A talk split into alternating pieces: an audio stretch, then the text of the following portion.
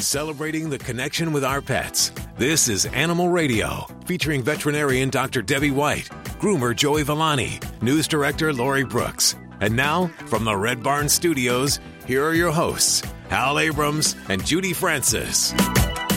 And this is the show where we spoil your pets, or we help you spoil your pets, because we all spoil our pet. We love them a lot. They'll get all the uh, the good food. We'll take them for walks. Sometimes we'll put them in our little slings and walk them around like you do with Ladybug, the studio stunt dog. Or her little pink stroller. She does like that pink stroller. Do people look She at you, though, and think you're just kind of over the top? Well, if it's zipped up, they don't know that there's a dog in it until they get closer. But she loves it. She goes dancing around it and makes me put her in it. If you spoil your pets, call us now. To my right is Dr. Debbie answering your vet medical questions, along with Joey Villani, the dog father. Straight ahead in the newsroom is Lori Brooks. She does our news here at Animal Radio. And then right now, screening your calls is Miss Judy Francis. We call her St. Francis around here. It's going to go to her head. Don't say that. It does. It does. On today's show, we have Rocky Kanaka. I just like saying his name, Rocky Kanaka. Rocky Kanaka. cool name. It is. A, he is. Uh, well, if you watch the CW, and I, frankly, I've cut my cord so I don't get the CW. He has a show called Hidden Heroes that he's on. He also does a YouTube series called Dogs Day Out, where he gets dogs adopted. The dogs that you would think that would never find a home. Aw. He gets them adopted and then takes them out for a day to wine them and dine them. well, at least you know the way that you would wine and dine a dog. A dog, Yeah, yes. certainly. So he's on the show. Also, 18-year-old Tabitha Bell will be joining us. She has muscular dystrophy, and the doctor told her that she would have to be in a wheelchair by the time she got to high school. Uh, but she got a service dog when she was 12 years old. It changed her life. This service dog actually helps her navigate and maneuver around now without a wheelchair. Wow.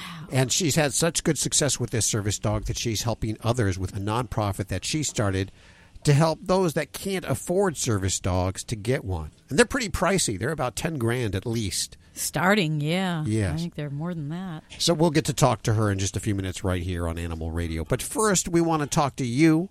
Uh, oh, they're all ringing. Eeny, meeny, miny, mo. This this one right here. Hi, Chester. How you doing? All right, how are you? Very good. Where are you calling from today? I'm calling from New Jersey. Dumont, New Jersey. Uh, you know what? I could tell from your accent that you're a Jersey boy. I, I have the team here for you, Dr. Debbie, in, in particular, for your call. What is uh, going on? Well, I have a cat that I rescued. He was homeless, and uh, every time he goes to eat, he scratches the floor Okay. every meal. And I'm wondering why he does that. Does he do it at before he eats or after? Before he eats, he'll look at the food and he scratches the floor. Okay. And Yeah. then he'll eat. He'll scratch it for about maybe one or two minutes, and then he eats. But it's been going on for about 10 years now. How And interesting. I don't know if he's just accustomed to it, but there's some. I mean, I've never. I've had uh, cats in the past, but I've never seen that before. He scratches the floor, and if I put it in another room, he'll scratch the rug before he eats. So it's not just the kitchen. Okay, yeah. Well, I mean, what you're describing isn't unusual, and it's it's very similar. Um, you know, cats when they're in the litter box, they cover their waste. You know, that's Okay, kind of a yeah, natural seen that, scratching behavior. So, in this context, that kind of behavior really makes me think of cats when they are kittens. Um, in a situation where they're feeding when they're kittens, they actually knead on the mama's breast area, and that helps to Okay, yeah, stimulate to get milk milk, yeah. letdown. Yeah, so this may be some remnant of that kind of um, kneading behavior that helps, you know, kind of trigger him back and takes him back to that place when he was just a youngin. I, I, Um, I bought. A, I've had cats before, and I bought a lot of books. I've been to a lot of uh, veterinarians, and they have no idea why he does this. But it's just Yeah. the strangest thing.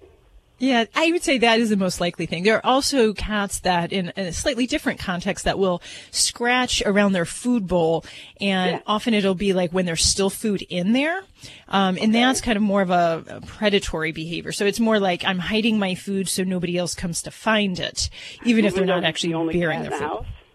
Yeah, yeah. So that that's just one other kind of uh, thought that can cause this type of behavior. But if he's doing it and then he eats all his food and he walks Yeah. away, um, then I'd say it's probably more just you know that kind of going back to that day when he was just a little kitten, a wee kitten, and it's just it's a happy feeling. It's it's not a bad thing. It's just he's like, Yeah, hey, it's very yeah. strange. I've never, I, like I said, I've had other cats in the past, and I've never seen this before. It's like his happy food dance. Think of it that way. well, awesome, Chester. Thank you so much. What a fun call. I love it. Well, this portion of Animal Radio is underwritten by Red Barn. And during these uncertain times, Red Barn is grateful for the consistent love and joy our pets bring into our lives. They're also grateful for their all natural, long lasting dog chews. Now diligently working alongside their pet parents, your dog deserves a break in between video chat appearances and lap sitting. Red Barn Chews are the natural way to distract your dog during the day or give their paws a break from typing up emails. Thanks, Red Barn, for underwriting Animal Radio. And let's go to Donald. Hey, Donald, how are you doing? Oh, fine. Where are you calling from today? Reading, Pennsylvania. Well, thank you for listening in Reading. I have the entire dream team here for you. What's going on? I have a small puppy here. It's a, a cross between a poodle. Uh, well, it doesn't matter. I can't think of what the other one is. But anyhow, it uh, eats uh, stool. Poop. Okay, yep. Poop eater, huh? Yes, Is it his own poop or other animals' poop? both. Okay. And um and you said how old is the puppy? He's four months old. Four month old. Okay. So yeah, that it's you know kind of an instinctive thing that you know dogs learn um, basically because of the mama dog. That's what they do. Um, in order to keep their den clean and tidy, they actually you know ingest the urine and feces of all their newborns until a certain age, until they can eliminate on their own. So the problem is with some puppies and even adult dogs, this behavior can kind of become more of a game and more of a fun thing to do. So, um, a couple things that I would definitely recommend you do. One is, you know, anytime your puppy poops is obviously immediately you pick it up. The second thing is to make sure you maintain control of your puppy when we're going outside to go potty. Um, uh, do we go outside or are we indoor trained? Outside. Outside. Okay. So, so say this is the scenario I would describe. So you take your dog outside, you accompany your dog outside to go potty, preferably on a leash. And Yeah. once we do the deed, we say, good boy, good boy, give a treat, a little reward, and then you take your puppy away. Um, I would not pick up the stool in the presence of the dog because then that just kind of brings more attention to that whole process. I mean, but once you you even, get my girlfriend has has a couple cats, and he even goes in the cat box. Oh yeah, yeah. That's the almond roca. They like that, or kitty roca as we call it. so yeah, so so the big thing is that it's a pattern we need to break um, his access and um, that repetition of him doing it for his own stool. So, you know, you need to do this where you, you accompany him outside, um, pick up the poop, um, don't pick up poop in front of your dog. Um, there are some steps that we can do, be creative, um, about, um, trying to deter them to, um, ingest stool. And, and there are different products, um, powders and chew tabs that help to impart a bad taste to their stool. So hopefully they won't ingest them. Well, wait, wait, wait, wait. Are those products given to the dog or are they put in the food? So that you feed to the animal whose poop is being ingested. So you would have to feed it to the cats. Well, to the cats and to the puppy. Yeah. So it's something that in some households it may not be the best choice. Um, in my household, um, my dog had a problem with this, and I did a kind of a homemade uh, concoction of of uh, Tabasco um, injected inside of fecal matter, and I would pick up all the poop in the yard, and I would take one little piece of poop kibble out there, and I inject it because you know I'm a veterinarian. I have syringes around, and I would inject. Tabasco sauce inside the stool. You can't just put it on top. I will tell you because they're smart. They know if there's something icky on top, I won't touch it. But you hide it inside. That's just And plain then- mean. no, it isn't. It is. It's a. It's a harmless way to give a negative uh, feedback there. So, um, so it took a couple times, and that worked. And um, so, yeah, that that's how I cured it in my household. But in the meantime, I had to make sure she always was accompanied outside. Um, if my other dog went out potty, I had to like run after them, make sure the poop got picked up, so that the access wasn't there. Um, you know, for kitties inside, there's some. Uh, thoughts that I might have you consider. Um, one is I'm not normally a fan of a covered litter box, but that certainly is one way to help decrease access.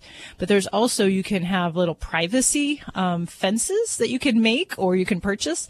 Um, I made mine out of cardboard, just out of a large box, and kind of cut little wavy patterns so that my cats could jump over it, um, but my dogs could not easily access over it and get to the litter box. And that would be put just maybe mm, about a foot and a half to two feet away from the litter box, so the cats could get in. But it was one uh, extra little layer of deterrent so that the um, dogs couldn't get into the, the Okay. litter box. Um, but yeah, so those would be things to, to consider. But um, just know that it, it, it is a normal behavior. It's disgusting. Um, It is that.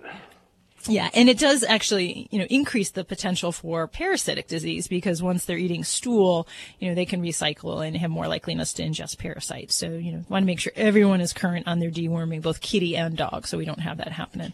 Okay. All right. Thank you very So much. did I f- did I freak you out on that whole Tabasco thing? You got that right.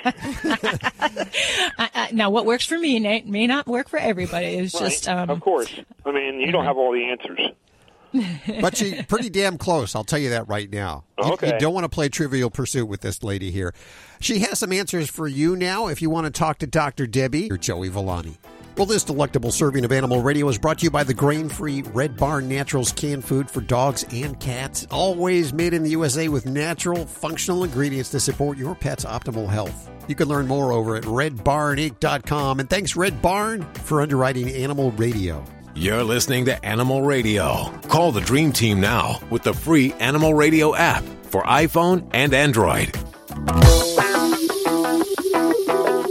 Hello, this is Jane Goodall on Animal Radio, and I just like everybody to realize that each day you live, you make some difference on the planet, and you can choose what kind of difference you're going to make. And hopefully, every day you'll try to make the world a little bit better for people, for animals, and for the environment.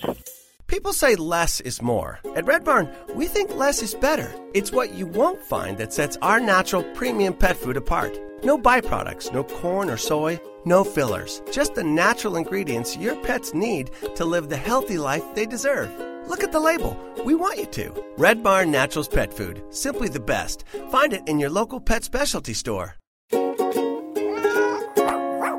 Try our grain free rolled food. It's protein packed with less risk of food sensitivity. Check out Animal Radio highlights. All the good stuff without the blah, blah, blah. Browse on over to animalradio.pet. It is so easy to reach out to the Dream Team, toll free, and you can also ask your questions from the free Animal Radio app for iPhone, Android, and Blackberry. And uh, coming up in just a few minutes, we'll be talking to the dog father, Joey Villani. What do you have for us today? We're going to talk about the dangers of home grooming kits. Oh, I've seen those. I've seen Wahl makes one, and they supposedly have uh, like everything you need to do a trim. Well, well you know what? I don't. I don't want to um, get everyone alarmed because there are safe ones, but the professional ones that they sell for home use could be a little dangerous. Okay, that on the way with Joey Villani, the dog father, in just a few minutes. Lori, what are you working on? Well, we lost a fashion designer recently, but we uh, may have another millionaire cat, even a billionaire cat in the world soon. Uh, okay, that's on the way in just a few minutes. Let's go to the phones. Hi, Beverly. Hi. You know what? I have the whole team here for you. What's going on with your animals? Okay, um, my cat is uh, about 11 years old, and she was diagnosed at the end of December with hyperthyroidism. Okay. Um, she was she had been throwing up off and on for several months, and um, she was losing weight, but I think she was losing weight because I was I had cut her food down pretty much to keep her slim. I thought it would make her healthier, but uh, anyway, uh, she stopped eating altogether, and she was still throwing up. So I took her to the doctor at the end of uh, December. She um, she had a full panel of blood work, and she was diagnosed with uh, the hyperthyroidism. Okay. And now she was put on the uh, Hills prescription diet. Uh, the doctor said that they took them 10 years to formulate that, and so I put her on it. She was on it on it for six weeks, and after that, she had another blood panel done. Her liver liver enzymes, her liver enzyme enzymes were better. Everything was better. Oh, great, Um, good. And was her thyroid level lower then as well? Yeah, originally it was up to 9.4. Holy cow, that was a Really big one. Yeah. Yeah. And after she had, and after she had her second blood panel after the six weeks of the prescription diet, it was down to 2.1. Phenomenal. That's great. Yeah, the doctor said that was within range. Now, the only thing she wants me to keep, my doctor wants me to keep her on this Hills prescription diet. She said there's nothing else out there for her. But reading the ingredients on this diet, I'm not really thrilled with it. The first, uh, the first ingredient is corn gluten meal. Okay. You know, so there's a of- it's it's not. I don't think it's a great food. I was wondering if there's anything else that you would recommend food wise okay. for a cat so with that. So this is really the only approved food out that can treat hyperthyroidism without the need of medication, surgery, or irradiation. So when we kind of go back to this, you know, everyone nowadays all hung up on ingredients and what's in food and gluten and this and that. This food can do some amazing things for cats with this condition. So what I always kind of go back to is what are your goals in treating your cat's condition? If you don't ever want to have to worry about food and you want to feed what you want to, yeah, then we go to a different therapy. So those therapies may then be something you want to consider. Um, th- the great thing about the food that you're on is that, yeah, it can really work because it's so low in iodine, but it's invalidated if you feed a treat, um, or you feed canned food of another brand. Anything else dietary wise that you give has normal levels of iodine. And we're really giving a super low level with this condition. So if you would say, hey, I'd like to see about the radioactive I-131 treatment, which is the gold standard for treatment for hyperthyroidism. Um, Yeah. It also tends to be quite expensive, usually uh, upwards of a $1,500 bill. But it can be the thing that you treat them once and they don't need to be treated again. They may not ever need medications, just regular monitoring. So that may be something you consider if you, you're opposed to this food or any of the ideas about the food, that may be something you want to look at. Um, but I would say that it really depends. I have a family member who his cat has hyperthyroidism, and um, they started off with a medication, which is in a pill form, and that was going good for a while, and then that didn't go so well for a while. Um, but the, the medication has to be, you know, lifelong if you're using a pill or a liquid. So um, that's just another way you could consider going. You know, if you don't want the food, you could go to that kind of follow up and upkeep for the condition. So it, that's what I'm saying. It's just really, I would be if you're what is your greatest concern the ingredients in this food or is there a method of treatment that you're you prefer more than the diet Well, the diet is the least expensive. That's why we Absolutely. tried this 1st mm-hmm. But I'm, I've heard, I've actually heard on your show before that uh, there were um, vets that didn't really like the hills, the hills, um, what they put in their food.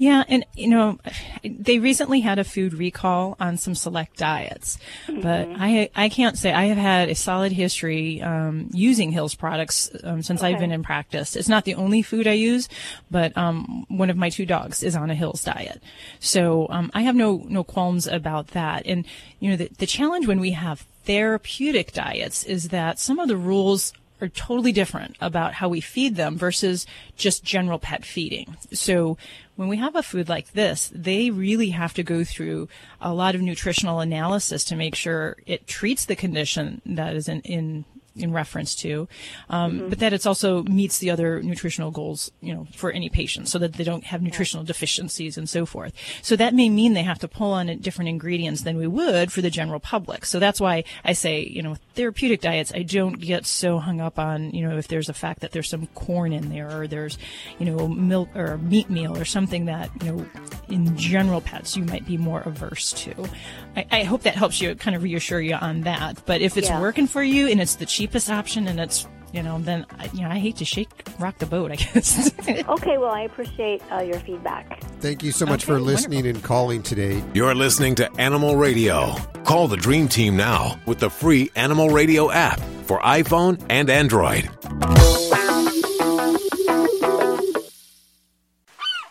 I am the family dog, and it's that time of year again. The one where pet parents start looking for Fido friendly hotels and destinations where Fido is welcome. Make no bones about it. Pets are part of the family, and we like to sniff out new places too, and we hate to be turned away, especially when we're on our best behavior. So we won't be left out in the cold. Be sure to pick up a copy of Fido Friendly Magazine to find the best hotels and destinations where Fido is always welcome. Go online to FidoFriendly.com and subscribe today. This is an Animal Radio News Update. I'm Lori Brooks. The travel industry is a huge business. In the U.S. alone, spending on travel hit a record $1,036 billion. But a big chunk of travel spending isn't for people, it's for their pets, right? It's estimated that 68% of U.S. households, or about 85 million families, have a pet in the U.S. And when those pet parents all hit the road, they can either take their pet with them or have someone else take care of the furry family member, either somebody coming to your house or at a boarding facility. Well, luckily, Businesses are all over stepping up to meet this new big, huge demand. These include airlines that offer both in-cabin options for about 125 bucks each way for small dogs and cats, and the option of shipping pets in the cargo hold, which uh, prices there can range from about 50 to 500 bucks one way. Usually depends on the size of the animal. Over 2 million pets and other animals are transported by air every year in the U.S. However, there are some other options like Airbnb. They have pet friendly listings and lots of them and many hotels also allow pets and the traditional depressing kennel boarding situation has really gone upscale in many areas these days. So what do pet owners do when they can't or you know, maybe don't want to take their pet? Well, that's where pet resorts or these newer high end kennels come in. One of the chains is called D Pet Hotels. It's in Los Angeles. They've got a couple of other outlets in Hollywood, one in New York City, Austin, Texas, and Scottsdale, Arizona. They offer boarding and daycare, grooming, and even chauffeur and boutique services. Kind of everything you could ever want for your fur child. For boarding, you can get a four by nine suite, which contains a regular dog bed and a TV, which is of course tuned to Animal Planet. But you know, I don't like that to have Animal Planet on for my animals when I'm not there because I'm afraid that they will go through the TV, right? Um, you can also, by the way, get this sensational suite. It's a 12 by 12 room for the dog uh, with a twin bed and a TV, or their Uber suite has uh, 12 by 22, I believe. It's got a queen size bed in it and a 42 inch TV. I think that's about the size of my bedroom, queen size bed, TV, everything.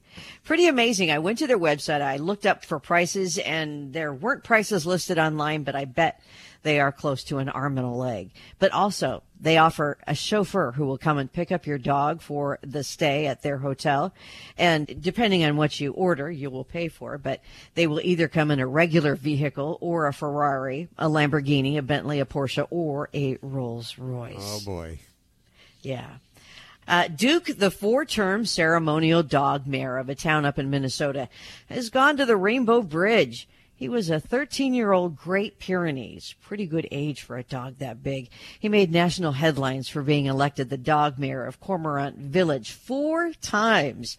He acted as the village's ambassador to the public, although Duke did have to retire last year because his health got bad. And you've probably heard that fashion designer Karl Lagerfeld has passed away. His cat Choupette is expected to inherit at least some of his fortune. Prior to his passing, the 85 year old Lagerfeld told a French magazine that his cat is an heiress. Lagerfeld had an estimated net worth of up to $300 million. And uh, those who know him say his cat will likely inherit at least a portion of that. That's a lot of sardines. That's a cute cat too. I'm sure she won't have anybody, uh, you know, not wanting to take care of her. I'm sure a lot of close friends and family will be saying, Yep. "I'll take the cat." Yep. I'm Lori Brooks. Get more breaking animal news anytime at animalradio.com. This has been an Animal Radio News Update. Get more at animalradio.com. Live at the Red Barn Studios, you're listening to Animal Radio. Here's Hal and Judy.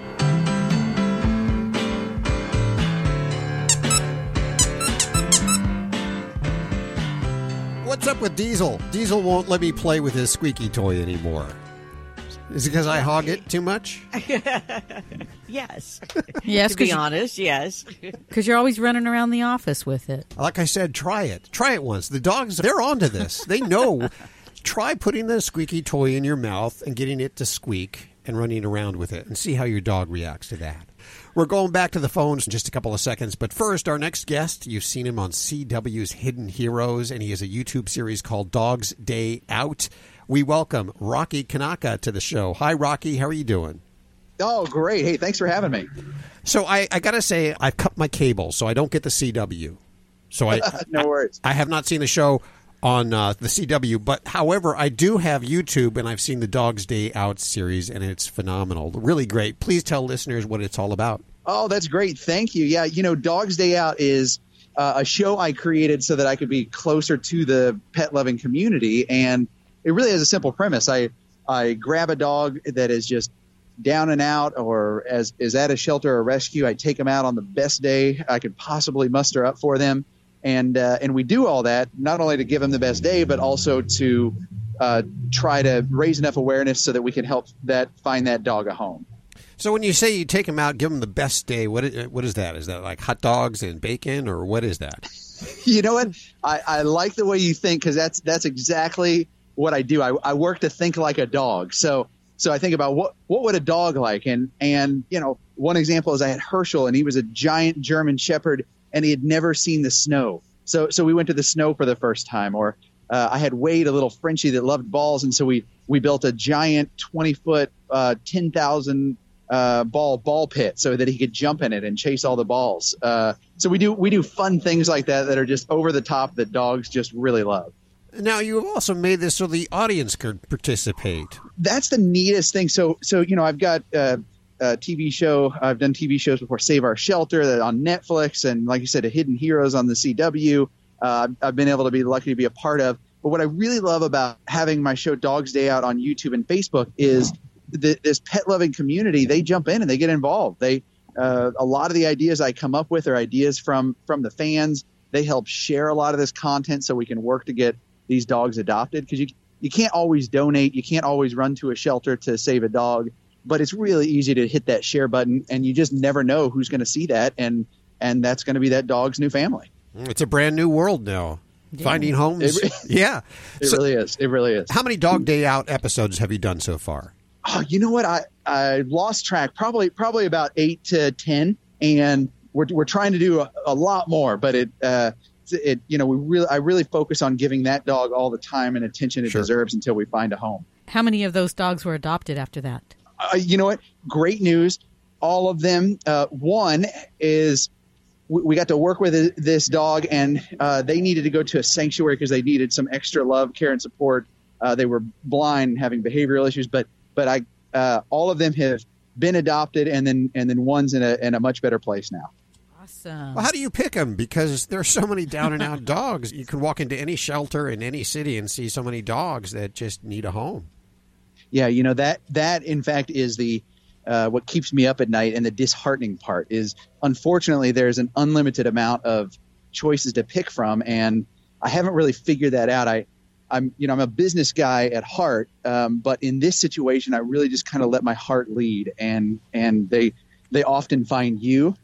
Um, one of the dogs, uh, Herschel, I had mentioned that he saw the snow for the first time. He had he had been locked up in a backyard and just neglected for five years of his life when I got to him, you know, I I work with a lot of dogs, and so I expect in these situations they're going to have behavioral issues. They're not going to be trusting. It's going to take time. I don't just I don't always just pick up a dog and run out. I, I'll take weeks or months to work with that dog sometimes. And with Herschel, I couldn't believe just how loving he was and and and kind and just so happy even though he'd been mistreated for so long. And so, so I really took him and did a lot of firsts with him. We went and saw the ocean for the first time. We went and saw the snow for the first time. And I just let him be a German Shepherd. And it was just so rewarding seeing his over the top reactions to all this because it, it was so much just coming at him that he'd never seen before. And it was a real joy getting to be a part of that.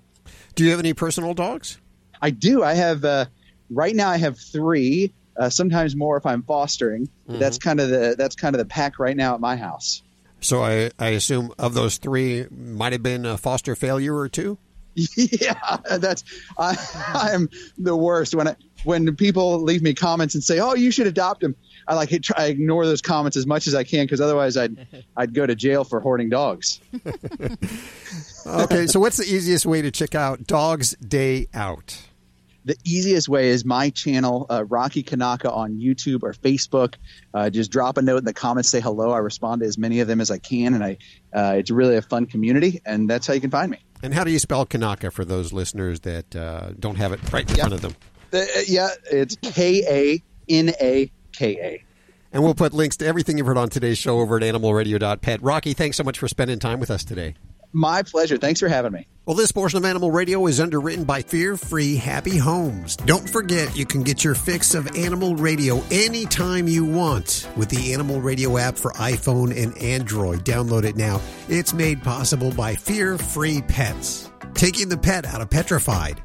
Visit them at fearfreehappyhomes.com. You're listening to Animal Radio. Call the Dream Team now with the free Animal Radio app for iPhone and Android. Hi, this is Joyce DeWitt on Animal Radio. Please spay and neuter your animals. Thank you. If you're trying to quit drinking or doing too many drugs, listen to me. You don't know me and we'll never meet. I had a problem like you once. I drank and used to party a little too much till it got out of control and almost ruined my life. I realized I needed help to fix my problem before it totally destroyed me. If you've tried to fix your drinking and drug problem and you know you can't do it alone, you need to call the National Treatment Advisors. They'll immerse you into a 30 day program to replace your old habits with new habits and totally change your life. And if you have PPO private health insurance, the entire program may be covered. Fix your problem right now before it gets any worse. Get clean. Call now and learn more. 877 247 1584. 877 247 1584. 877 247 1584. Hi, this is Joy Behar on Animal Radio. Please spay and neuter your pets. Need a fix of the good stuff? Get more Animal Radio with the free Animal Radio app for iPhone and Android. It is once again time for Joey Villani, the dog father here on Animal Radio. You can call him, speak to him toll free at 1 405 8405. How you doing today, sir? I'm good. They can call and speak me. I don't bite. You know, I mean, just just my um clients do, not me. clients bite, not me. Um, so you know, I want to talk about um uh, something that's actually been irking me a little bit, and those are home grooming kits. And um, a, a company had asked me if I would um actually do an article on a home grooming kit, and I told them no because I don't think anyone realizes um, what actually can happen um, in some of these home grooming kits. Um, you know, they sell clippers, they sell um, scissors, brushes, combs, and they have the, the general home ones, which are easy to use. But then you go into some of the stores and they're using the same equipment that we are, and they're using professional clippers with detachable blades that anyone could buy. And to be honest with you, it's real easy to cause injury, excessive burning, or just cutting of the skin. And I want to explain that. So what a lot of people would do is they think they're going to um, save on um, grooming charges because they can go out and buy a, you know, for two hundred and fifty dollars, they could buy basically um, the main part of of the grooming kit. And after using a couple of times, it's going to replace going to the professional groomer. What a lot of people don't understand the things that we are trained to do, and what ends up happening is they cause major injury. Now, a detachable blade clipper, if you don't realize, and I've read directions, I've read, and nobody talks about it, that blade can get up to 150 degrees plus because of how it's moving exactly how it's moving and you have to pay attention to it. So if you don't use the cooling sprays and the oils you're going to severely burn your pet and depending on what type of blade you use, I'm talking about um, stitches. Go to your professional groomer. Have it done right. Don't buy these grooming kits because I'm going to tell you it's going to cost you a lot of money, not only for the product, but also in injury cost. You know, I think everybody thinks that they can just pick up a clipper and cut a dog. I mean, how hard can it be? And I was at a show one time and they had a stuffed animal with clippers and they let me try it. That's the first time I ever touched a clipper. Oh my god! And the that- last time. And the last Was time. it the last time? Yeah. Oh, that poor stuffed animal was just butchered. I can't imagine. It's a trained profession, Yeah. guys, and, and and they sell these like they're nothing, and and it bothers me. So I wanted to talk about it because people spend money and then they cause injury. Hey, Mike, how are you doing? I am great. How are you guys today? Good. What's going on? Well, uh, about once a year or so, the wife and I tend to lose control of our Himalayan blue point cat's hair. It gets a little bit clumpy, and we end up having to go and get a lion's cut for it, trim it all the way down to the to the beginning again. But um, it's close to that time now, and we're wondering if there's anything that the master knows that we can do to try and unclump some of the clumps that we might be able to save having to trim them down. We'd rather leave him, you know, the way he's supposed to be. Although he's very cute the other way. Well, Mike, first thing you want to do is is go in with a comb and just take the edge of the comb and lightly go underneath the matting. And you're going to work it out little by little by little, okay? Just taking out small pieces. So it's almost as if you're going underneath the knot and it's going to be, hmm, the best way to explain it is is let's say I was carving something out with a knife and I'm just doing it little by little. Well, you can do that with the back of the comb. And cat fur actually doesn't hold like dog hair. It's going to pull out a lot easier. And what you'll do is you'll work it out until that mat basically comes off. Now, unfortunately, it's probably going to leave a little bit of a hole, but it looks a hell of a lot better than doing a whole lion cut because usually once you start breaking it up, it comes out easy and then it'll just release where most of the hair should stay, but some of it's going to come away. As you're doing this, you may want to spray the cat with a detangling spray that you can buy in any pet shop that's made specifically for cats. Now, what that's going to help do is going to help moisturize a little bit help remove the, the, the fur a little bit more Okay. and, and work it out little by little. It's definitely a two person process because if your cat doesn't like it, they're going to let you know. But you don't Oh, want yeah. that to be you don't want that to be a situation where you know what they're taking you to the hospital because cat bites can really do that. So you want someone to hold the cat by the scruff of the neck, which is extremely important. If the cat is, you know, just doesn't like it, you know what, leave it to the professional because also you don't want it. You don't want to hurt the cat. But I find that better than any brush, any type of miracle spray. Use the back of that comb, get underneath that that mat, and work it out little by little. And that's the best advice I can give you for that. Actually, that's great advice. I haven't tried that, and I'm at a pet store right now where I can buy some detangling stuff. So that's pretty convenient and good timing as well. Um, is there Make any chance I could ask you also about dander on uh, a long-haired cat? Is that that spray to you mentioned might help condition it some? Is that the right thing to do there too? Well, the conditioning spray would work. It depends on how severe. Sometimes it's a dietary problem. Other times it depends on the heat in your house. If you have forced hot air heat, a lot of times that'll bring on dander, and that spray will work wonderful. Um, if it's not an arid type of, of you know area, whether it be in your house or outside, then it's probably dietary, and then you may want to you know try different foods or, or supplements in your kitty's food. Okay. Well, that's awesome. I'm so glad that uh, I got a chance to call in today. So, Make sure though that the spray is made for cats. That's extremely Made for important. I can do that. Thanks for your call today, Mike. We All right. appreciate it.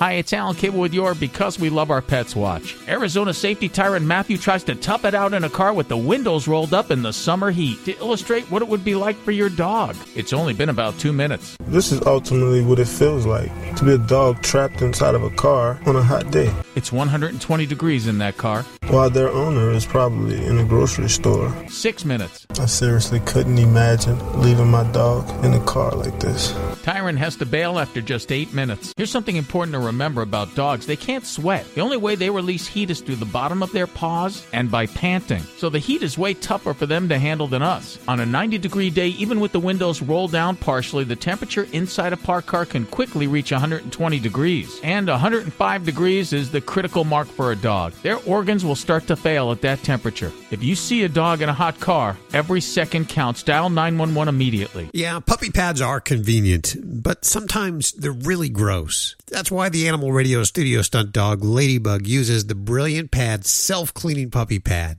We love how it handles number one and number two. It seals away the waste and replaces dirty pads for us. Brilliant Pad keeps our home clean and smelling fresh. All we do is replace the roll once every few weeks, and the process is fast and clean. In fact, Ladybug gives it five paws up. Learn more about it at brilliantpad.com. Celebrating the connection with our pets. This is Animal Radio, featuring veterinarian Dr. Debbie White, groomer Joey Villani, news director Lori Brooks. And now, from the Red Barn Studios, here are your hosts, Hal Abrams and Judy Francis. And we continue the celebration of our animals. Call us. Celebrate your animal. Now, you can call asking a question for Dr. Debbie. And as I've mentioned before, if you're new to Animal Radio, she practices in Las Vegas. You see a lot of animals in Las Vegas. You see Yeah. birds, you see pigs, you see. Didn't you Exotics. Yeah. You even saw a flamingo. Yeah, and you've always joked about treating your pet flamingo and you giggle about it until we started getting flamingos coming into my office. And now you're like, oh, now you got to find something else kind of out there. Um, So I guess the point is is that Dr. Debbie is pretty well versed. So even if you have a flamingo question, she can uh, probably answer that right now. You know, I was going to say hippopotamus, but I don't want to jinx it. I don't want a bunch of hippo- Yeah. hippos going into the office, Debbie. Can you imagine that? Thank you. Thank you. Yeah, it would probably not fit through my doors in my office. So I wouldn't want to be the intern that would have to clean up after that. That's for sure. this hour, we're going to talk to Tabitha Bell. She has muscular dystrophy. She's 18 years old. And she was told that uh, by the time she was 12 years old, she would need a wheelchair. Instead of a wheelchair, she decided on a service dog. And that has changed her life. And she'll tell us the story about that service dog coming up on today's show, as well as tell us about the business that she started to help other people get service dogs. Wow. She's another one of those amazing youngsters. Yes, she is. She uh, just won an award, the Gloria Barron Prize for Young Heroes. Yay. Ah, I'm glad there are, there are a few great young heroes. They are our future. Who said that? Whitney Houston. What are you working on for this hour, Lori? Well, um, how much exercise is enough exercise for your dog? Because a lot of people apparently don't know because they're not getting enough. So we'll tell you, we'll fill you in, and then you can decide is your dog getting enough exercise? Well, I haven't been able to exercise my dog this last week because of the weather. Ah, you are so typical. now Hal. we'll have to see because I know dogs like you know w- walked in the snow in the sleet. They It, still has get been out. really cold. I'll tell you, it's near 60 here. Uh, yeah. Have you seen Have you seen Ladybug? I mean, come on. She'd get Okay, lost in a snow Both of you stop. You can put a sweater on your dog and a coat on yourself, and you can truck out in 60 degrees, maybe even 45 degrees. You could probably do it. Okay, what she says. uh, let's go to line four. Hey, Oscar, how you doing? You know what? I'm doing good. A little frustrated with this beautiful little Chihuahua, little uh, deer, deer head, uh, five pound Chihuahua that I rescued just just about four years ago, and she loves me and I love her. She won't get me out of her out of her sight.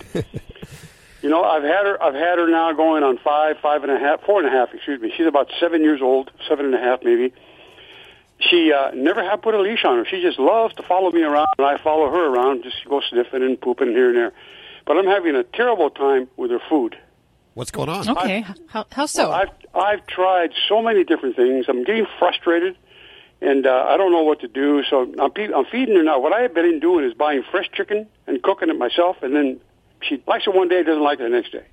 Mm, okay. So I even got some of those breakfast steaks, the ones that are the ones that are you know uh, uh, tenderized.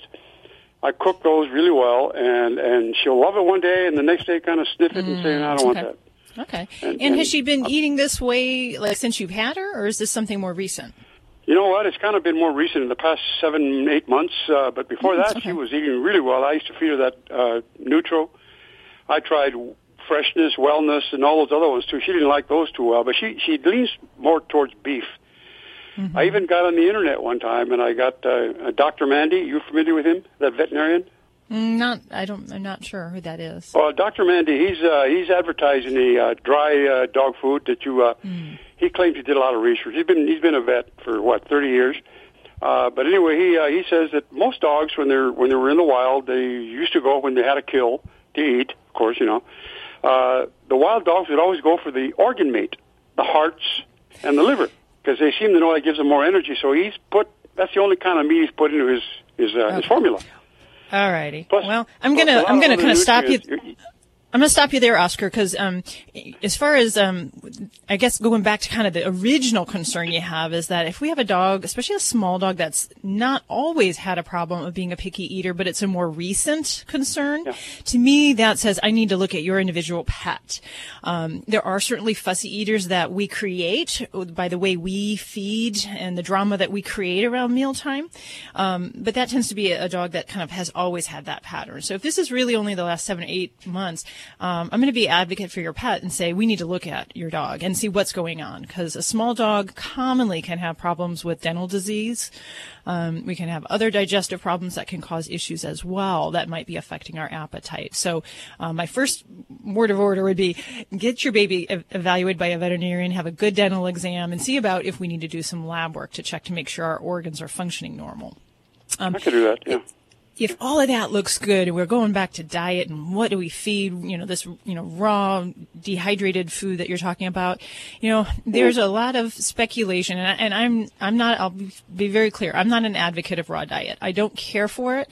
Um, it is well founded and well established that nutritionists will tell you that, um, even the highest quality meat products, have bacteria in our grocery store. So if you grab some food, you grab an organ meat, you grab chicken, you grab beef, there is the possibility there's bacteria there. It is just the way it is because all animals give off um, the different organisms, E. coli. And I would, ne- I would never do that. I I know what you're saying, but I would never do that. No. uh-uh. Correct. I would go So, with what's but what you're- you know.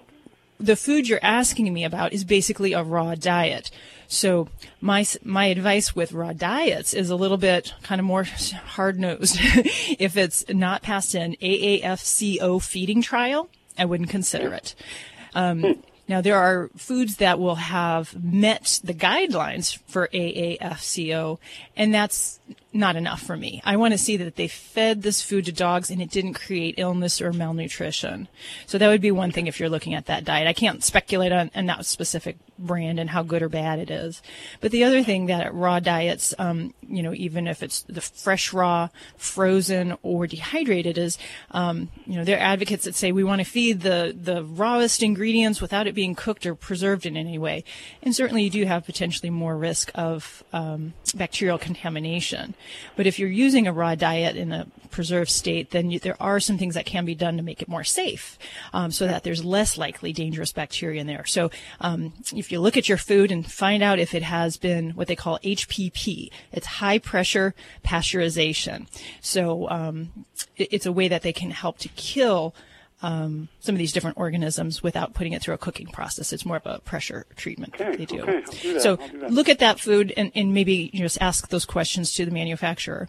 But I would say for you, I would definitely want your baby to get a good exam and then start from there as kind of what we need to do, feed for the health condition. Sometimes it is canned food. Sometimes it is a home cooked diet with um, appropriate nutrition. But I, you know, I'll be honest, it's a little hard for me to tell you, you know, what food you should be feeding for that situation. There's more to the story here. Well, I'm sure there is, and I've tried so many different things. That's the reason I was prompted to call you guys, and, and also I wanted to find out if this Dr. Marty was uh, a baloney or not, you know. But anyway, I, I, I, I bought a bag and I tried it, and she she dove into it the first time. But I'll have to admit, I didn't give her hardly any treats that day, so she dove into it and really, really enjoyed it.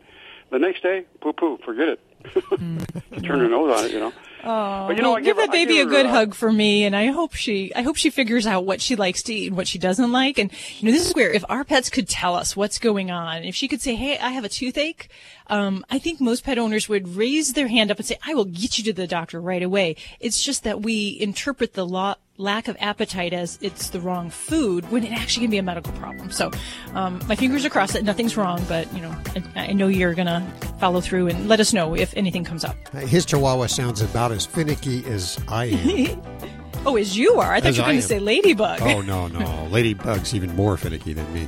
Uh, she's gotten better. Well, this portion of Animal Radio is underwritten by Red Barn. And during these uncertain times, Red Barn is grateful for the consistent love and joy our pets bring into our lives. They're also grateful for their all natural, long lasting dog chews. Now, diligently working alongside their pet parents, your dog deserves a break in between those video chat sessions and lap sitting. Red Barn chews are the natural way to distract your dog during the day or give their paws a break from typing up emails. Thank you, Red Barn, for underwriting Animal Radio. You're listening to Animal Radio. Call the Dream Team now with the free Animal Radio app for iPhone and Android.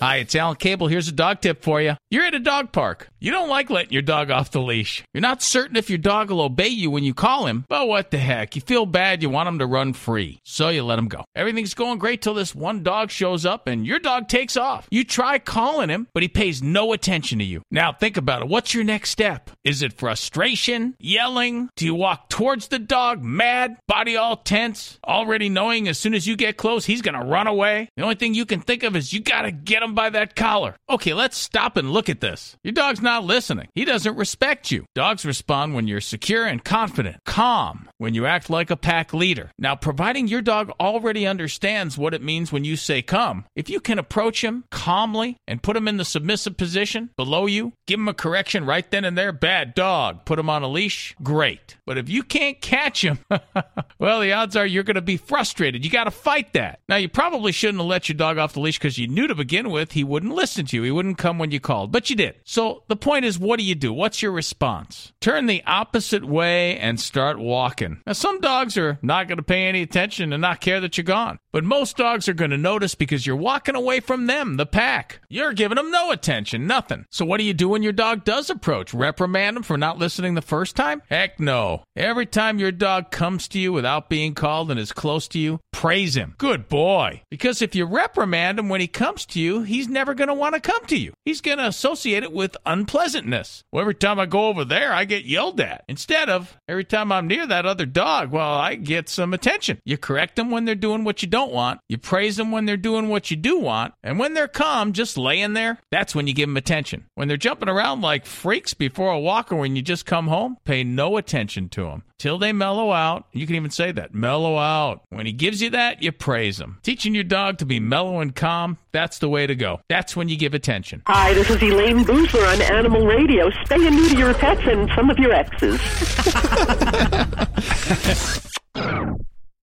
People say less is more. At Red Barn, we think less is better. It's what you won't find that sets our natural premium pet food apart.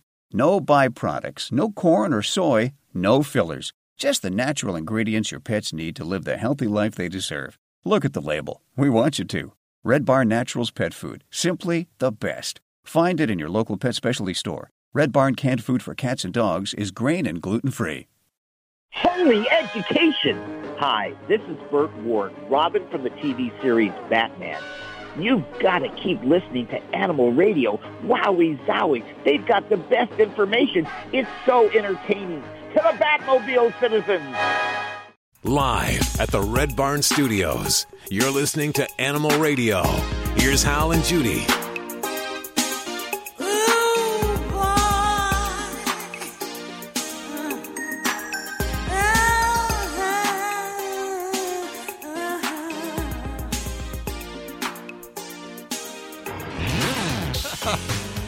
Oh, you should see us now. Good thing this isn't television. All of our animals are cuddled up in our laps. We've got hair all over. There's uh, fur flying in the studio right now. Ladybug, the studio stunt dog, she seems to be shedding a little bit. Just Um, yeah. This time of year? Look around you. See who has an animal among you, wherever you are right now. Chances are one in three, which seems kind of low, has an animal, a pet at home. Uh, there's more and more of us. However, there seems to be a uh, maybe say a little argument on how many animals are in the United States. Argument? Yes, there is. You see, the I just say there's just not enough. there, well, that's the that's the right answer. Okay. Thank thank you. They should have asked you. Yes, they should have. The American Pet Products Association says 68% of us households have an animal and that 90 million dogs and 94 million cats exist in the United States. However, the American Veterinary Medical Association says only 50% of households have a pet and that there are 77 million dogs and 58 million cats. So who's right? Does it matter?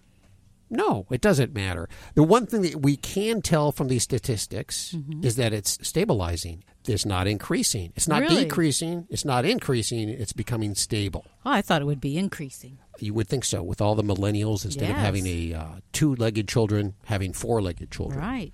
Let's file. Can we file this away? Just go ahead and file it. I like that file.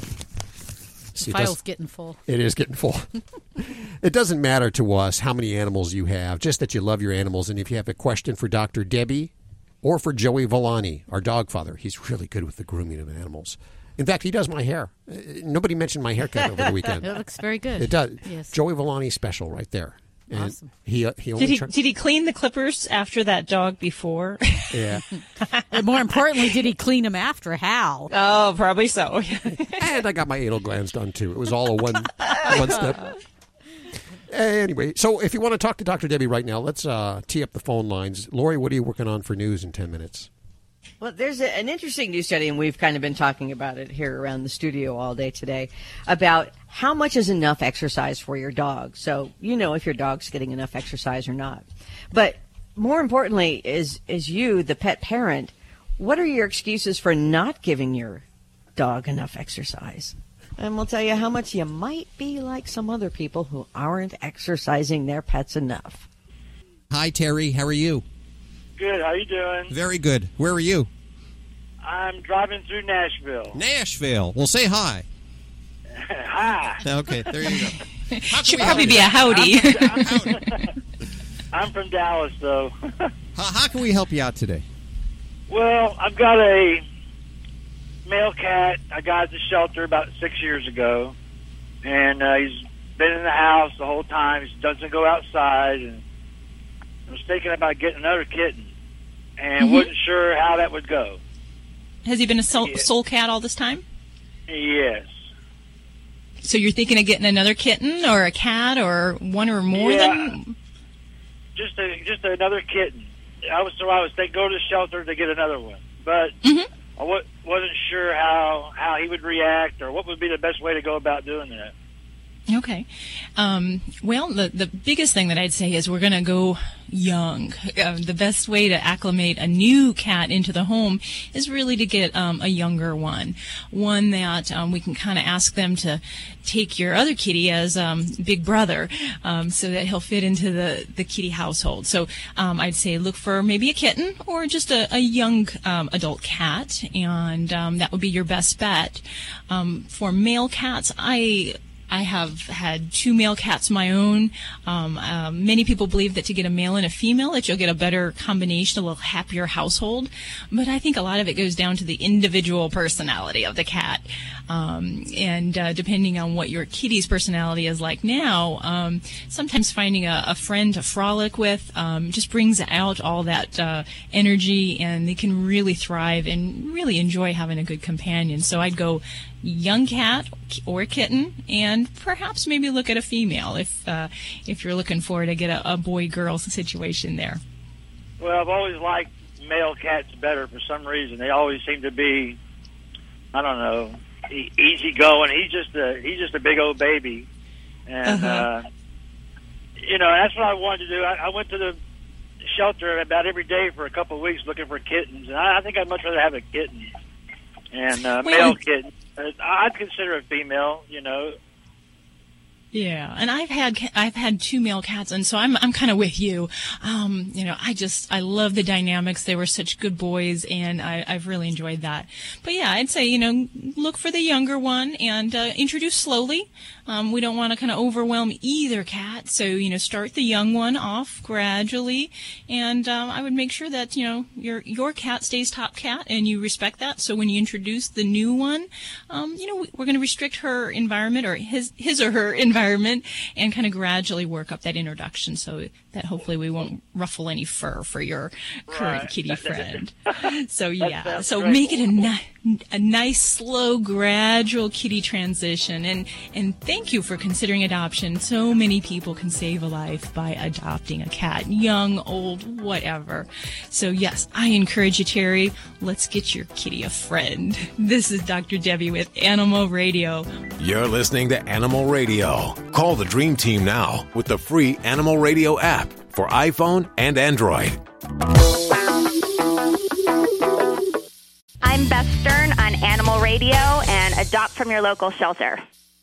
Are you tired of high cable TV rates? Sign up for Dish today and get a $500 bonus offer while supplies last. Plus, lock in your price for two years guaranteed. Call All American Dish, your Dish authorized retailer now. 800 380 4452. 800 380 4452. That's 800 380 4452. Offers require credit qualification, 24 month commitment, early termination fee, and e auto pay. Restrictions apply. Call for details.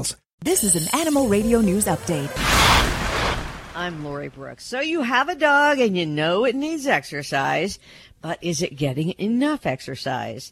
Probably not, according to the UK's Kennel Club, which says the average adult dog needs at least 30 minutes of exercise each and every day to stay fit and healthy. But there's this new study out by the dog food company Forthglade, and it reveals that less than half of dog owners walk their dog on a daily basis, with the average weekday walk being less than 20 minutes. 20% of those surveyed, by the way, said that's because their dog doesn't like the rain. I get that. I have bulldogs. It's the same thing. It's hard enough to get them to go potty in the rain, let alone to walk. But uh, generally, the reasons for not walking the dog or not walking him long enough were owners who said they were too tired after work. They just didn't have enough time, or they too wanted to stay warm and dry inside. The research also found that dog owners admitted that the main reasons related to time, or a lack of it, were that they squeeze in their dog walks around their busy life by taking a quick walk around the block when they get home from work because they're pretty tired and they'd prefer to just watch TV. Some pet owners blame their dogs too, saying that when it's wet or muddy outside, their dogs don't want to go out for a walk. So it's kind of uh, not much of a wonder then that uh, a third of the dog owners surveyed confessed that their dogs are overweight. But it's not just about walking. I mean, you could take the dog into a backyard or somewhere and, and throw a frisbee or a ball, right? Absolutely. And I would have to say, I think less than half of the pet owning population, dog population, actually does a consistent daily walk. I would say that number's got to be much lower in the U.S. because Mm-hmm. at least you know I live in an area where it's beautiful most of the time, hot some of the time, and cold s- on some standards part of the time. But there are excuses that I hear all the time. It's too cold out. It's too hot out. Um, you know, it's it's too sunny out. Um, so I really feel that people make a lot of excuses. You need to get your dog out walking. It's good for them. It's good for your brain, and you won't be so tired when you get home from work if you get yourself off that the- and moving. The people that are making excuses are they a little bit overweight? Yeah, I- not always. I mean, but I know what you're getting at. That sometimes, you know, sedentary pet owners tend to have more obese pets, um, and and we know that obesity is, you know, they underrepresent a third of what they think is overweight in the pet owning population. We know it's higher, um, more like probably 75 percent of pets are overweight or obese. Um, so that's a totally different uh, reality, I think. Well, if you if you look at the weather, I mean, in in our backyard, I have you know there's lots of trees, but you you kind of plan their exercise around the, the what time of day it is. So if you have shade here or not there, so you can throw a ball and you can stand in the shade, and you know it's not too hot for them. It it all, you know, I think it works out if you really want to do it. Yep. I'm Lori Brooks. Get more breaking animal news anytime at animalradio.com. This has been an Animal Radio News Update. Get more at animalradio.com. Dogs or cats, horse or emu, animals are people too. You've heard of Superman and Spider Man. Well, now there's Salamander Man. Dutch police have arrested a thief some are calling the Salamander Man because this creepy criminal was talking himself into unsuspecting homes, saying he was looking for his lost salamander. He had also used a hamster excuse, but the salamander one was much more successful. Police had been hunting the burglar for months, and once caught, the salamander man admitted to about 60 thefts. He mostly took wallets and loose cash. They found him with nine empty wallets in his car, which had been stolen the day before. This concludes this episode of Salamander Man. I'm Britt Savage for Animal Radio. People too. Animal Radio. Hi, this is Paul Reiser, and you're listening to Animal Radio. And every minute you're here, uh, you're not harming someone else. Live at the Red Barn Studios, you're listening to Animal Radio. Here's Hal and Judy.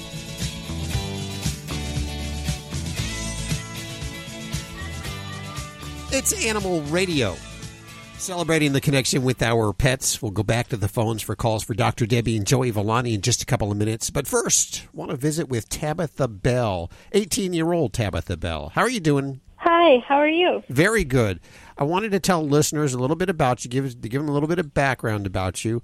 When you were 12, you got a service dog. What, Yes. was, what was that service dog for? Um, so he was to help me walk because um, my surgeon, my orthopedic surgeon, had told me that I would be in a wheelchair by the time I was in high school, and around the time that I was 12, I was barely walking as it is, but I didn't want to be in a wheelchair, and because I lived down in San Diego at the time, we were right near like Camp Pendleton. They had been starting to use balance and brace dogs for a lot of the returning veterans who had become like partially paralyzed and um, other disabilities like that.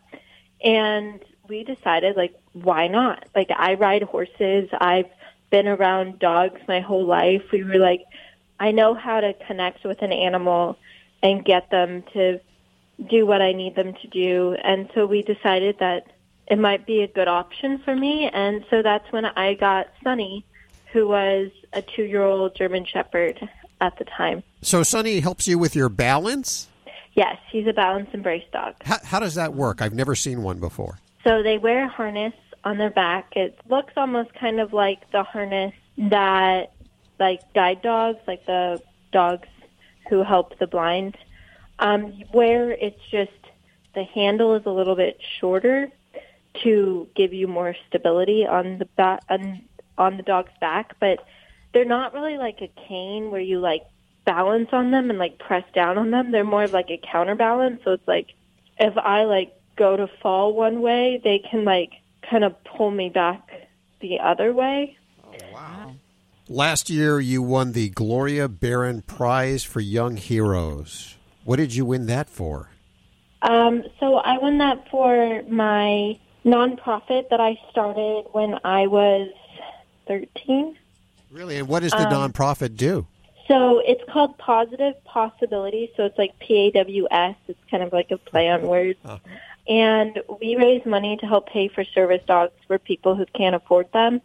Because when I first brought my service dog into the orthopedic surgeon who told me that I would be in a wheelchair by high school and he wanted to see like, oh, well, like, is this dog going to be like more helpful than like arm crutches? And I was like, well, I don't know. Like, you have to see for yourself. And when I walked down a hallway barefoot, which I could never have done before, especially without the help of my mom, my surgeon was like, oh my goodness, I need like 20 more of these dogs.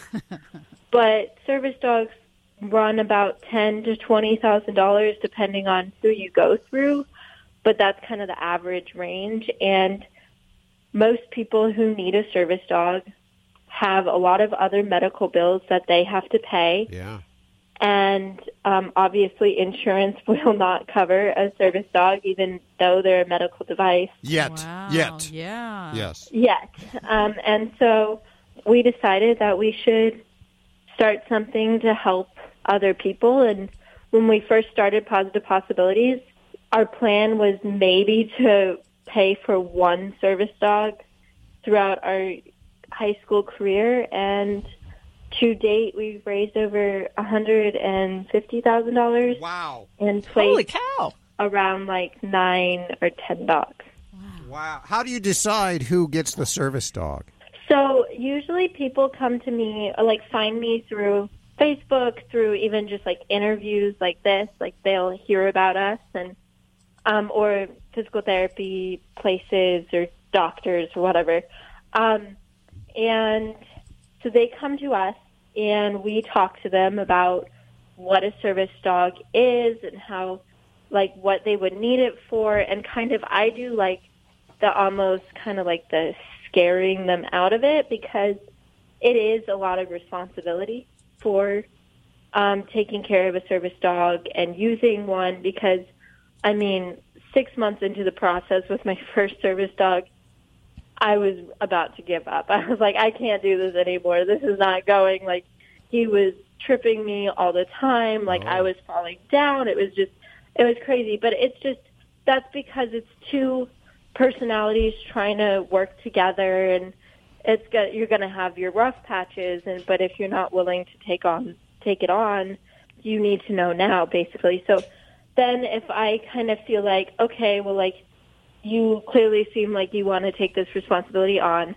i will get in contact with the trainers we use and the trainer kind of makes the final decision because the trainer will know exactly like the personalities what works best and figure out like what they need and I mean, we've only had one family that really a service dog didn't work out for them and that was just because other things got in the way of their life. Tabitha, we're going to have to take a quick break. We are with Tabitha Bell. She has formed Positive Possibilities. And we're going to find out how these dogs are trained. Stick around. Check out Animal Radio highlights. All the good stuff without the blah, blah, blah. Browse on over to animalradio.pet. Hi, everybody. This is Lorrie Morgan reminding you to please spay or neuter your pets. Attention sports fans. Now you can watch every football game you want all season long without leaving your home with Dish for about 50 bucks a month. Compared to your cable bill, you can save almost $600 a year. Call right now and sign up for Dish and watch every football game you want. With Dish, there are no boxes to pay, plus get free installation as soon as tomorrow if you call now. And with Dish Anywhere, you can watch your favorite sports and channels on your smartphone, tablet, or laptop. Be one of the first 100 orders right now and get a free voice remote. Don't miss a single football game all year long and save a ton of money. Get a free voice remote and free installation as soon as tomorrow. But you gotta call All American Dish right now. 800 380 4452. 800 380 4452. 800 380 4452. That's 800 380 4452. It is Animal Radio. We are with Tabitha Bell. She uh, she has muscular dystrophy, and she was told that she would have to have a wheelchair by the time she got to high school. Instead, she got a service dog, and it has helped her so much that she is helping others get service dogs. I understand that you're working right now to get a six-year-old diabetic girl a service dog. Yes, and she's finally met her dog named Curly. And so he's being trained out of, I think, the Diabetic Dogs of America or for, for America. What does a diabetic service dog do? Okay, so they're trained to sense when you are either like having your low blood sugar or your high blood sugar. And it's actually pretty easy to train the dogs because when you are going low or high, um, you let off a pheromone. And so to train the dog, you give the trainer the clothes that you were wearing when you had one of those Wow. episodes. And then they like start putting like the scent on things. So like with the other diabetic alert dog we did the trainer would basically like that's the only way the dog could get his like dinner was if he was able to figure out the s- smell. So like they would put out like three bowls and the bowl that like would have the scent would open to his dog food Oh, that's cool. and I mean, they're extremely smart. So it's not like they can only be taught to only sniff out like a high or a low. Cause like this little six year old, she, her blood sugar is very erratic. So it goes up and down at very extreme levels and just all over the place. And that's the reason why her parents wanted a service dog for her because I guess the monitor she had, like, it worked off Wi-Fi, and so, it, I mean, you know, like software and technology is sometimes Yep. sometimes a little like unpredictable, and so they wouldn't be able to be notified when she was having that, and she was literally like sleeping in their bed because that's the only way they could keep an eye on her. Um, So they're hoping that this would be more beneficial, and when that happens, then the dog is trained to like press a button that calls for 911 or press a button to like call the parents or just bark. Um, there's a lot of different things the dog can be trained to do on how to alert. Actually, my first service dog, Sunny, his sister was a diabetic alert dog for a young woman who was going to college, and so the dog was trained to press a button that called the RA. So, Mm, wow. That's an incredible story. Give out your website so listeners can come by and visit. yes, it's positive, P A W S I T I V E, possibilities, P A W S I B I L I T I E S dot org. And we'll put links to everything that you've heard on today's show over at animalradio.pet. Tabitha, thank you so much. You're an incredible young lady. Uh, we salute you here, all of us here at Animal Radio. I know you have a second service dog now, Knox. Yes, Go give Knox a big old hug from all of us, will you? I will, definitely. Thank you for spending time with us today. Thank you. Bye now. Bye. And let's take a call for Joey Villani. We have BJ on the phone. Hey, BJ. Hey, Bert, Hal, Joey. What's going on? BJ? Well, I love you on Dogs 101. Just, I love it. I just watch you because it's so cool. Thank you. Um, I have a Boston terrorist, and he gets dirty ears between his bathings. And I, so I went and bought some real high toned ear wash, but I don't want to take, I want to deep clean his ears, but how do I do that? Because my groomer says that his ears are dirty. Well, there's a couple of ways you could do it. Um, let me ask you, what kind of ear cleanser do you have? Do you know the name by any chance? Royal treatment? Royal Treatment. Okay, okay. Um, it's one that I that I um haven't heard of. Um, if I see it um and read the ingredients, um, possibly, because you want to be careful. A lot of these ear cleaners, uh, uh, you should just use on a- on a cotton swab and wipe out the ear.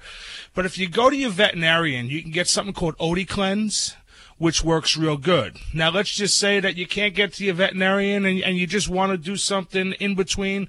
What you could do is get yourself a container of witch hazel. They usually come in like 16 ounces, I believe. The one that you just you get in a in a regular drugstore. Some tea tree oil. And, that, and when I say tea tree oil, it's essential oil. You don't want to get a blend of anything. Tea tree oil, what it, what it'll do, it'll kill any fungus or bacteria. And you're going to put 20 drops of that tea tree oil right into that witch hazel. What you'll do is you'll take a dropper and just put two to three drops in each ear, massage the base of the ear, Okay, let him shake his head, wipe it out with a cotton swab, and that'll that'll work wonderfully. Actually, it's um it's something that I use in a, in a grooming salon all the time, and that Okay. that should take care of your problems and um keep the ears clean. Did they have an odor? No, no. Because I'm always Okay, kissing him so- on the nose and snuggling him, so I've never smelled it. and I know if it Okay. smells, there's ear mites. Well, it, not necessarily ear mites, but it could it could be a start of infection. So that's good that you don't smell anything. But you know what? This will keep his ears squeaky clean. So there you go. And best of luck with your dog. I, I, I, Boston Terriers are one of my favorites. Aren't they so cute? They really are. Well, it is time for us to get on out of here and go walk our animals, our flamingos. Our Well, I hippos. I- whatever you have. If you have a Yorkshire Terrier, a Shih Tzu, a Pug, or a Mini Schnauzer, go take them for a walk and then pick up Dr. Debbie's Kindle book, How to Be Your Dog's Best Friend. And we've put links over at animalradio.pet. Of course, a great place to visit and download the Animal Radio app for iPhone, Android, and Blackberry so you can get your fix whenever you need it, okay? We'll see you next week right here for more Animal Radio. Bye bye. Bye. Bye bye. Till next time, have a good one.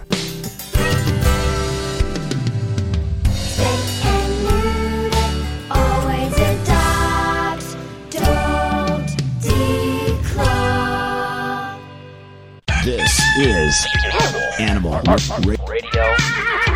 Network.